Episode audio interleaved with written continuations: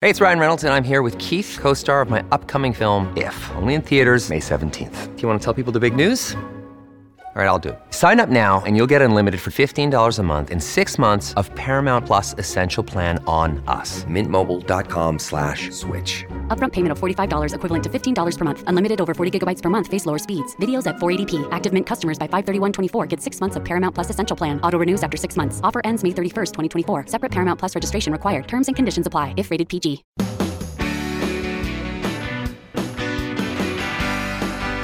Great to have you here on the Clark Howard Show. Our mission is to serve you and empower you so you make better financial decisions in your life. One decision many Americans are making right now is turning the clock back by downsizing the home you live in. The reason people are doing it is what's truly a surprise. Also, do you ever haggle over the price of something? Very, very common around the world. Not so much here in the United States. It's an art that Americans don't really adapt to. I want to talk about that. So, the size, the average size of American home is, or household, because it doesn't have to be a single family home, has gone up, up, up, and up for the last three generations. At the same time, the number of people living in each household has gone down, down, down. So, I mean, let's face facts here, particularly for homeowners. How many homeowners live typically if they're if they don't have kids? How many live in like 3 rooms of their home and the other rooms just sit there unused? It, it's very common.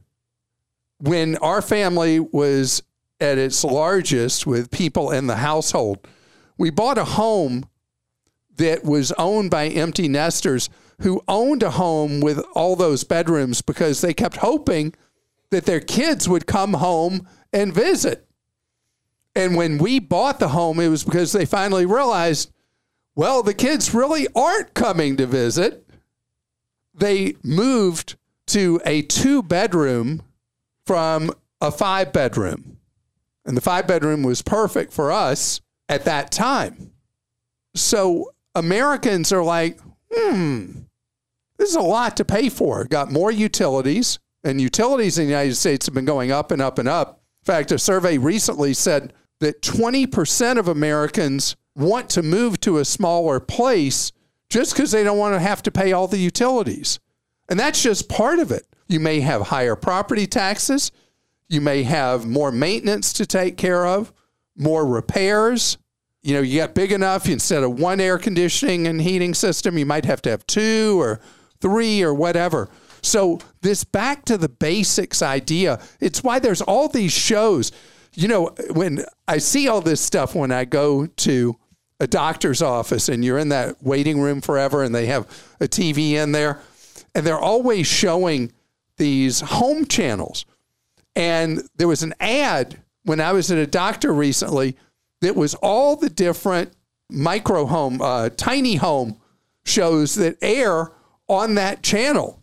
There was one after another, and there's this tiny home show and that tiny home show and this other tiny home show. And tiny homes will never be more than a small segment of the market, but it speaks to people looking for lower cost and more simplicity. So here's my rule if your family, your kids have moved somewhere else in the country, and when they come to visit, pay for a hotel room for them instead of having those rooms in your home that are empty all year long because you're paying for all that square footage. So that's just my advice. And Krista, you know I've always said that hotels are a great place for family when they visit. Mm-hmm. How many times have you heard me say that? So many over times. the years. So many times. All right, we'll go to some questions now. We've got this from Nick in Georgia. He says, Your advice on life insurance is sinking in, and I bank with a few credit unions. I have never heard your take on life insurance mailers that come from credit unions. I'm unconvinced that credit union life insurance is the best deal out there. I like for you to shop for life insurance, and I've got a methodical process for you to shop for it on clark.com where I walk you through what you should buy and where you should look to buying it, the process. But if you have a credit union membership where they're enclosing those mailers, because I get them as well, pitching their life insurance, as long as you use the protocol that I recommend buying level term for the period of time you want, that the company is rated at least A plus by AM Best, and the credit union life insurance meets all those criteria, getting a quote from them is fine to do. I'd be surprised if it's cheaper potentially than you'd find elsewhere, but there's nothing wrong with having it quoted for you. Massimo in New Jersey says, I thought I knew a lot until I started to follow your podcast a year ago. I changed my mobile service provider and car insurance. You're providing so much valuable information. I'm trying to protect myself and my family from hacking. I have a secure password site for the past few years, and I've frozen my three credit scores as per your recommendation. And I'm also using an online identity protection program for $8 per month. 100 bucks a year. The password protection service also offers dark web monitoring. Do you recommend that I keep the protection I have, or is it just a waste of money? I was even looking at the Costco solution. Yeah. So, first of all, this is a Costco product I would never sign up for. It's nine to fourteen dollars a month, I think, depending on what kind of membership you have. And I just don't like these identity theft protection kit kind of things. The one you have already, you're spending $100 a year for it, similar in price to one of the Costco levels. Would not do the Costco one, wouldn't do the one you're doing. Dump it, keep that money in your pocket. You're already doing the right things by having your credit frozen. You're using a password manager. You can sign up you have to thaw your credit to do this, but you set up a credit karma dashboard and you'd have a lot of the things for free that you would be paying Costco for or you pay right now for. I, uh, you know, the big things you've already done and having one of these monitoring things, I don't think have any value. David in Georgia says when purchasing travel insurance for a trip, it asks for the total cost of the trip. My trip involves a flight that will be purchased using Sky Miles. Do I just use the cost of the flight as if I paid for it instead of using Sky Miles? All right, so that's a great question. Normally, and this is a change, you can redeposit your frequent flyer miles with most programs at no cost. So if a trip had to be canceled, you don't have to insure the miles because the miles just redeposit. There may be a small fee depending on the airline. You may have a like a $75 fee or something like that to redeposit your miles. So that would not normally be an issue. If you're worried about being already on a journey, you have to change your trip because of something that happens that would be an eligible expense. Call the travel insurance provider who you're thinking of using and ask them because I'm sure they've had the question before how they would treat the expense of you having to buy a new ticket to get home from a trip. So that would be the real issue is how you get home in a trip interruption situation and they'll be able to tell you how you would cover that possibility when you have used frequent flyer miles to go on the trip. Okay, and from Julie in Oregon, on my last few flights, the TSA has only requested my ID and not my boarding pass. This has happened at different U.S. airports. I'm surprised I haven't heard or read anything about this change. Is this the new airport security process? Yes, it's uh, airport by airport in the country based on passenger volumes. There's a, a more sophisticated technology base, technology data set that's available to the TSA. So the airlines provide the TSA with your flight information before you ever show up at the airport. So they already know that you're flying what flight you're flying on and all that. So all they need is your ID. And this is why there's the big push for the IDs that are the real IDs that have the symbol in the upper corner. Now, I fly almost every week. or Lately, it's been every week.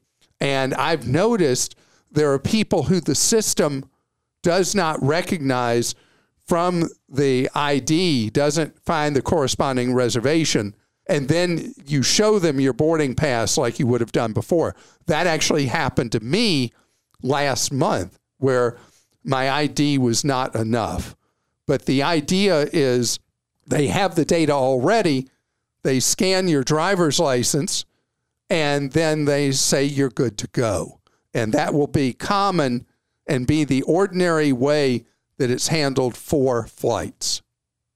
Coming up ahead, I want to talk about the art of haggling. How do you get the best price for what you're buying? I was just talking minutes ago about how I travel constantly and I've traveled all over the world. And most places you go to in the world, you go into a store or you go by a street stall or whatever, there's no prices at all. None. No posted prices. Everything is negotiable. And if you don't know what you're doing, you can end up paying a lot more for an item than you would have done.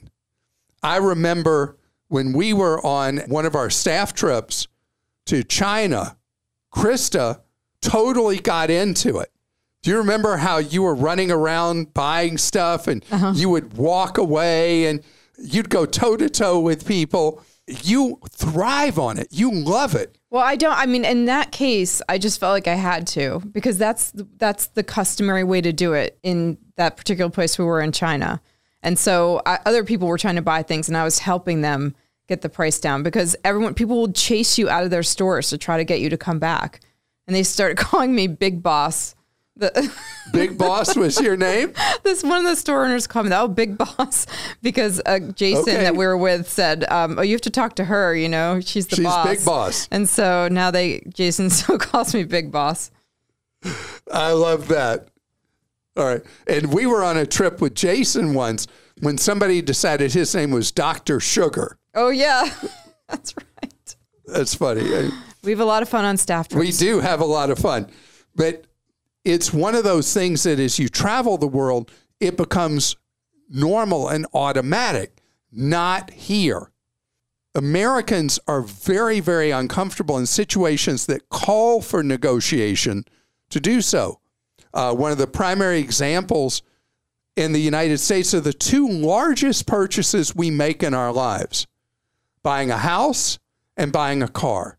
And it's all about how you do it and the respect you show for the other party in the transaction. You never want anybody to feel in any situation where you're bargaining, where you're negotiating, you never want someone to feel like you're taking advantage of them. You have to sit on their side as well as your side. Not that you roll over, but that you are sensitive to their needs, their feelings, and you build up trust. There are even people who go into Walmart and bargain for items. I'm stunned because to me, you go in Walmart and everything's got a price on it. That's what the price is. The only time that I will do that in a retail store, last item. If something's a floor sample and it's a last item they're selling, I will bargain on that. I'll say, oh, look at this. It's got this scratch over here or whatever. And then I see what they say and how they respond. But I wouldn't think of with a price on the shelf doing that, except I say that, you know, so often now you pull out what? You pull out your smartphone and you see what something's priced somewhere else. And a lot of retailers say they match any price of an in inventory item that you find for sale somewhere else. And they'll have their own rules about that. But almost nobody ever does that. I do. I pull this phone out and I see what's available around on that item. And if they don't want to match that item in price, what I do next is I just go to the other place and I buy the item. The thing is, the price is not necessarily the price a lot of times, but we are culturally, as Americans, of a mindset that, oh, that's what the price is. Oh, that's what I'll pay. Mm-mm. It's your money. You want to be careful with it. At the same time, be very respectful of the person you're talking to. That's key. So often, when we are combative with somebody, what are they? They're then combative back with us. So kindness goes a long way. What I call being politely persistent is so often key in life in so many situations where you want to make sure you're getting a fair deal, a square deal. All right, we'll go to questions. Lori in California says, What are Clark's thoughts on purchasing a home in an over 55 community? I'm 53 and live in Orange County, California. I would love to buy a home here to live at from 55 till my old age. The weather's great in California and heating cooling bills are low. The only drawback I can see is I wouldn't have property to hand down to my daughter should I pass before she's 55 and she's 22 now. What would you recommend, Clark? I'm tired of paying $2,400 in rent for a place I'll never own. So, Lori, 55 plus communities are intensely popular all over the country. It used to be something that was really only prominent in the Mountain West and now is all over the country, even in high rises for people that are living independent 55 plus living communities. And if you want to live in one, you don't think of it like a traditional real estate purchase. Like if you bought a home not in a 55 plus, you brought up exactly with your daughter being able to have that property, but maybe not in a 55 plus. Although you'd be 86. So you could certainly live that long. But then your daughter may not even want to live there. The thing I'll tell you about 55 plus communities, it is an investment in yourself rather than a traditional investment because there's a certain limitation to it with the restrictions who can live there. The pool of potential buyers is smaller and the time at which it may no longer be where you want to live, even if you're still living, it may not be where you want to live. It may or may not be a good time to sell that property, and you have a smaller pool of potential buyers. Having said all that, it is a lifestyle choice, and people love it. So many people go into a 55 plus community and love it. They come in two flavors. One is a 55 plus community that is a bunch of people living independently in homes or townhouses or even potentially in a high rise. And then there are those that are referred to as continuing care, that you start off living independently in your own home.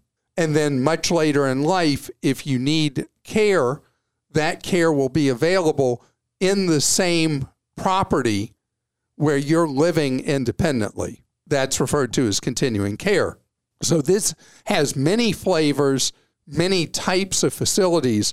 I would say look at many different communities and read the contracts and the policies to make sure it's something you want to get into because it is, in terms of housing, it is easier to get into it than it is to get out of it.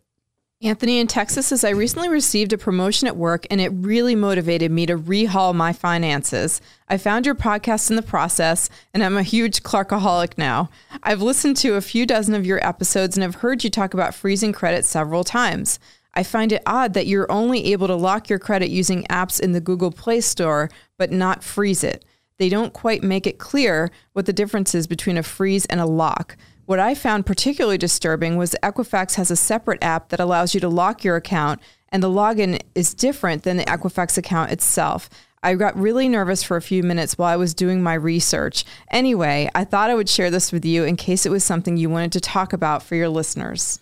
So here's the backstory the Equifax, TransUnion, Experian, the credit bureaus hated credit freeze, but didn't really worry about it because until the massive Equifax data breach of how many years ago is that now? Long Six? time ago. It's been a good while that leaked the information, deep dive information on more than half of all American adults.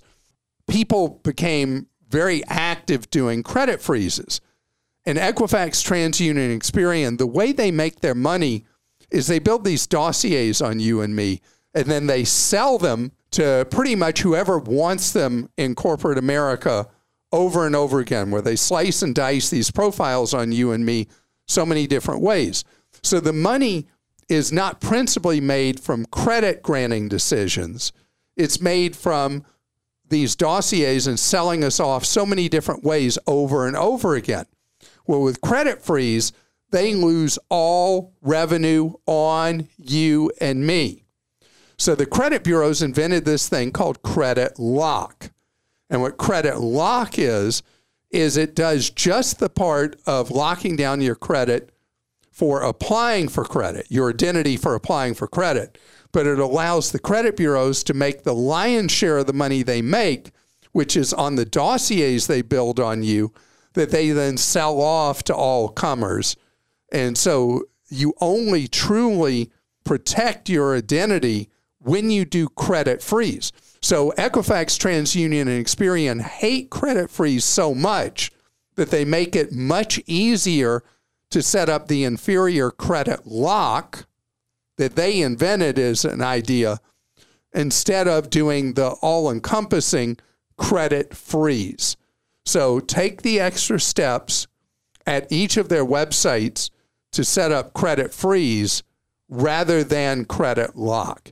If you're just never going to get around to doing credit freeze because the extra work, and it's not much extra work, then at least do credit lock. Okay, and Tom in Arizona says, I'm a single man who would like to know what's the best way to travel to Alaska in September for 10 days. I would consider a cruise, but I'm not sure that would be the best way to visit. Plus, I would have to pay the price for two people. Also, what part of Alaska do you suggest I visit? So there's a couple of ways you can do Alaska, and cruise is what most people do. I've never been on an Alaska cruise. I have. You have. Yeah, it was it was great for us because I had my mother and my little daughter at the time. So, So Inside Passage was beautiful.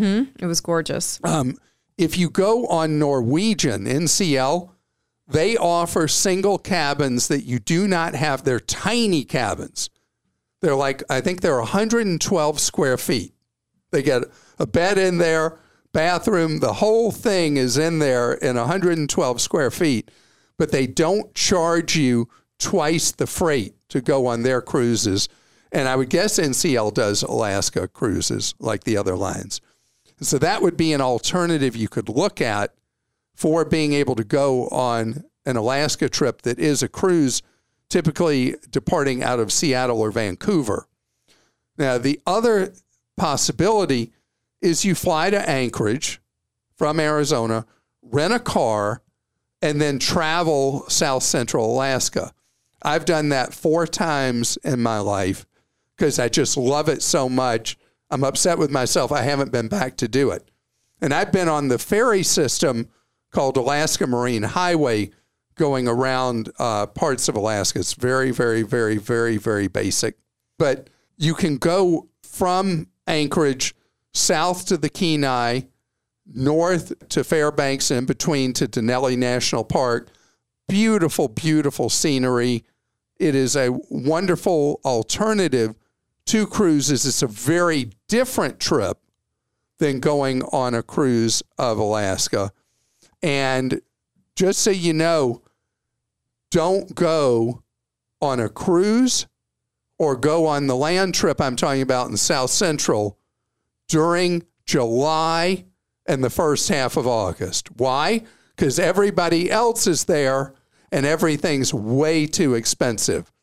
If you go late May or mid September, those are two sweet spots for going either on the Inside Passage cruises or going on a land trip of Alaska. So Tom's got it right with September. That's perfect. September is a great time. Not the first week of September, though. You heard what I said. Middle of September. Days get shorter, seven or eight minutes a day, because you're so far north in September. In the course of 10 days, you'd have 70 less minutes of daytime from when you start the trip till when you end the trip. Wow. That's brutal. Yeah, but it's so great. I remember one day I was near Fairbanks. It was 80 plus degrees in September. And I woke up the next day and it was snowing. Wow. You just never know what you're going to find in Alaska. And I want to thank you so much for being with us today. Remember what we're about you learning ways to save more, spend less, and avoid getting ripped off. Have a wonderful rest of your day.